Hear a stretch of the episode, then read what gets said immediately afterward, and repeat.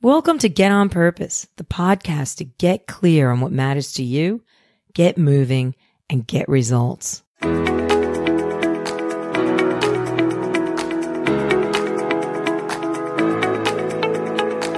and welcome to Season two, Episode eighteen of Get On Purpose. Today, we are in conversation with Professor Muhammad Yunus. Professor Yunus is a Nobel Peace Prize winner and the inventor of microfinance. He has pioneered it in Bangladesh, where he was born and educated at Dhaka University and was awarded a scholarship to study at Vanderbilt University. He is an incredible man and has been a progressive leader and change agent for the world for over forty years, bringing millions and millions of people out of poverty. Professor Yunus prides himself on his tenacity to change one person at a time. He writes on what poverty is in a paper that he wrote in two thousand five in Global Urban Development. And he says poverty is not created by people who are poor, so we shouldn't give them an accusing look. They are the victims. Poverty has been created by the economic and social system that we have designed for the world. And it's in his new book, A World of Three Zeros, where he unpacks his life experience and brings to us really interesting ideas on how we can change things, how we can bust through systems that are chaining people back, how eight people, there are eight men right now that control the same wealth as three point seven billion people. There is something wrong with that economic model, and it's got to change. And this is the central thesis of Professor Yunus's new book. When he talks about social business, he's talking about not a non-for-profit, but a non-loss, non-dividend company that does make a profit and then puts that profit back into the business. This is a business where the head and the heart are connected, and we all know I like to talk about it. It's only twelve inches. I'm not making a joke there. But it's very important that we connect the head and the heart, and it's not just about money. And Professor Yunus shares with us his insights on that. Now let's listen to Professor Yunus. Hello, Professor Yunus. Welcome to Get On Purpose. Thank you. Thank you for inviting me. It is such an honor to have you here. We've had the whole day together. Yes, we did. had breakfast together. We had fun together. We had fun together. We had a comic debate. Absolutely. Yes. You did wonderful. Oh, thank you. I was under three minutes to point. Not everyone else was, were they? But under that three minutes, you did fantastic. It was great fun. And now here we are recording live in our studio, and it's wonderful to have you here. So Get On Purpose, we're in Season two, and you're our last guest. And um, through the season, we've been asking a series of questions so that our listeners can understand how to actually put the formula together so they can live an on-purpose life, both at home and at work, and find that intersection between the two. And the first thing we always ask everybody is what we call um, our blueprint or our moral code, the thing we'll never shift in life no matter what we're doing. And I know we haven't spoken about it today, but it would just be wonderful for our listeners to hear what your moral code is, your blueprint for life. Well, I'm glad that you raised that question about the purpose. Uh, and this is a common theme that I build on. I said that our education system misses the most fundamental things in the education. Uh, to encourage young people to discover their purpose, define their purpose as they go through uh, their education system year after year. They grow up. Uh, by the time they finish school, they should be ready not only with the knowledge, but also to what use they make of this knowledge for. This is a fundamental thing. That's mm. where the purpose is needed. Otherwise, this is just drifting along back and forth, not knowing what this is all about. So this is a very important aspect of it. Uh, what purpose I have in my life? At, uh, in the beginning, uh, I was telling myself that uh, I want to make sure that I'm useful to at least another person. Uh, that's how I began everything, to make myself relevant to another person. Then I saw I can make myself useful to several person, not just one person. And in order to do that, I, whatever I have done is relevant for many other people uh, without me being uh, careful about designing such thing. I'm just designing it for few people right in front of me. Uh, so that's how it became wider and wider, because once you can address the problem of few people, Uh, you have actually hit the point where this is a common theme and you can solve the problem of the rest of the people, global people. So no problem is a local problem. No problem is an individual problem. No problem is a localized problem. all problems we see around us are actually global problems. Mm. We see it in only in our locality. That's how we think it's the only problem here. But once you try to overcome that, try to solve that, you have hit the jackpot. Because yeah. now it's available, now it can be done anywhere, in any place, with any people, because people are the same, no matter where they live, how they live, et cetera. So I say the purpose is the most important thing, and my starting point was to make myself relevant, make myself useful to at least another human being.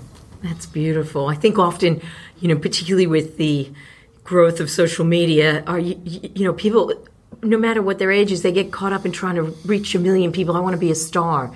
And fame, you know, can sometimes overwhelm just being able to make a difference to one. So the the message there is start with one and, and then reach many. Well, I wouldn't mind if somebody wants to do a million, that's fine. Yes. But it's always it starts with one. It that's what it, they should one. It's yeah. just like uh, the saying that goes, thousand-mile journey starts with one step. Yes. Similarly, reaching one million has to start with one step, one person. If you can do one person, you re- repeat it for the second person, and that's the whole process. That's what you, you can go far beyond the million, because it's the same thing. That's fantastic. Professor Yunus, you, you are an incredible progressive leader. You, you thought of things before anyone ever um, even considered them. As we said in today's debate, what was crazy. What do you think of the, the leadership skills in you that made you be able to kind of take a, what seemed like a crazy idea? You you broke every banking rule, right? I'm going to lend to this person because they have nothing. And that's that's just the foundation. As you said earlier, banks lend to people who have money. Doesn't make a lot of sense. What were the leadership skills that you have that enabled you to convince people that this was a good idea? I, I didn't think about the leadership part of it. I was thinking more finding solution, solution part of it. Once you have the solution, and people come around. So what is it that you're doing? Mm-hmm. In the beginning, they're suspicious. They thought this is just a make-believe thing for a while. It will disintegrate. This will disappear. But you continue. So I would say if there is any leadership thing inside of this whole story is a stubbornness. You mm-hmm. don't get swayed by people criticizing you. Naysayers cannot be done. Because the whole world says it cannot be done. And still they say it can be done. Uh, so you have to have belief in what you're doing, faith in your work, and continue on the course. Because if, if you get persuaded by others that it cannot be done, that's the end of the story. It never gets done. So uh, and I have to believe that the, all impossibles can be made possible. Mm-hmm. So impossible should not get you off the track. Impossible should not get you scared off. Uh, it gets you excited. Now that it's impossible, somebody has to make it possible. And I'm the one who's doing that, who's addressing that. Maybe I'll be able to do that. So that confidence that, yes, I can do that. And the fact that you're telling that it's impossible, I get more excited. And yeah. that's what I need. That's what I'm here for, to make impossible possible. Absolutely. And you are what I think is the eternal optimist. I love it. And optimism is so important, particularly at this almost cornerstone turning point in our world. And you've recently written a new book, which I've read and loved. I love the three zeros. Um, and maybe you can share with our listeners how that book has come to be and, you know, the important, I guess, points you want to discuss. Because for me, that answers the operationalized question that we've been asking throughout the season. Because for me, the central thesis of the book is you're, you're giving people ideas on how to operationalize a social business, how to change the course of the kind of capitalism that is slowly eroding the, the, the moral construct of our humanity, of our, the planet Earth, et cetera, et cetera. Yeah, the book is not written in a way normally you expect a writer That's to right. do, sit down and go page by page and write down over a period of time the whole book. That's not how it's written. It's my work, actually. Uh, the interactions that I have with people, arguments that I have presented, and th- thoughts that come across my mind. Uh, I do it uh, as I can uh, talk, as I speak. Uh, most of them are just uh, elements of my speeches that I made over time. Uh, only thing I did, I put them together and put it in a shape so that there's a sequencing and, and there's a thematic issues and so on and so forth. That's about it.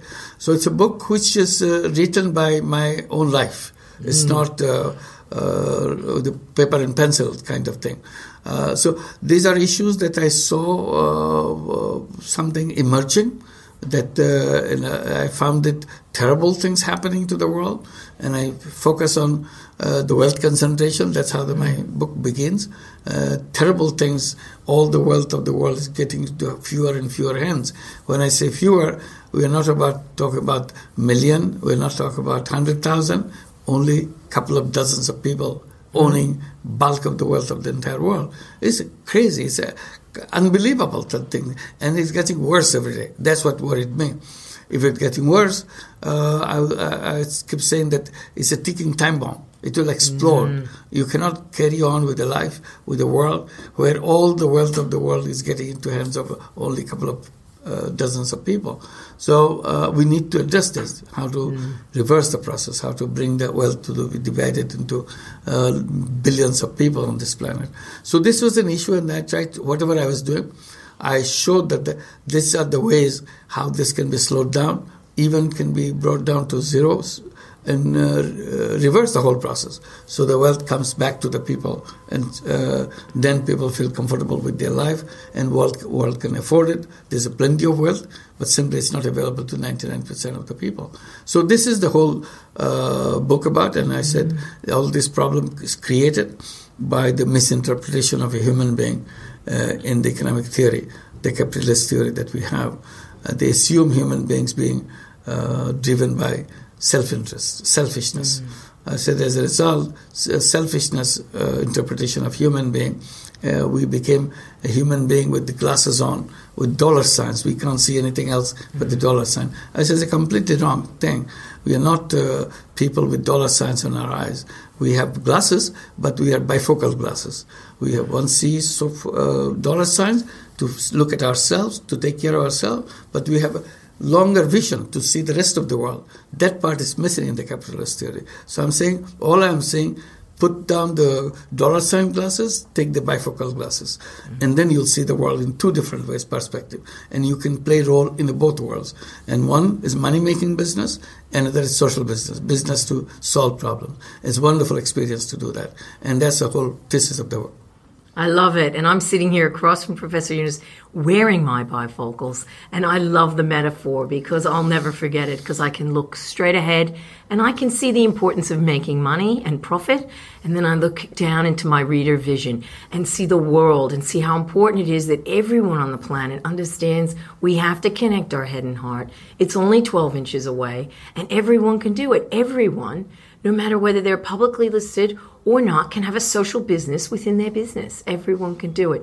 So, Professor Yunus, it, with due respect to your run sheet, you are very busy today. We are almost out of time. One last question for our beloved listeners.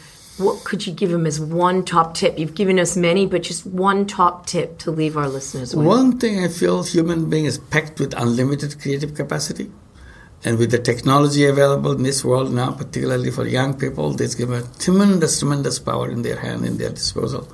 I invite them to realize that they are powerful.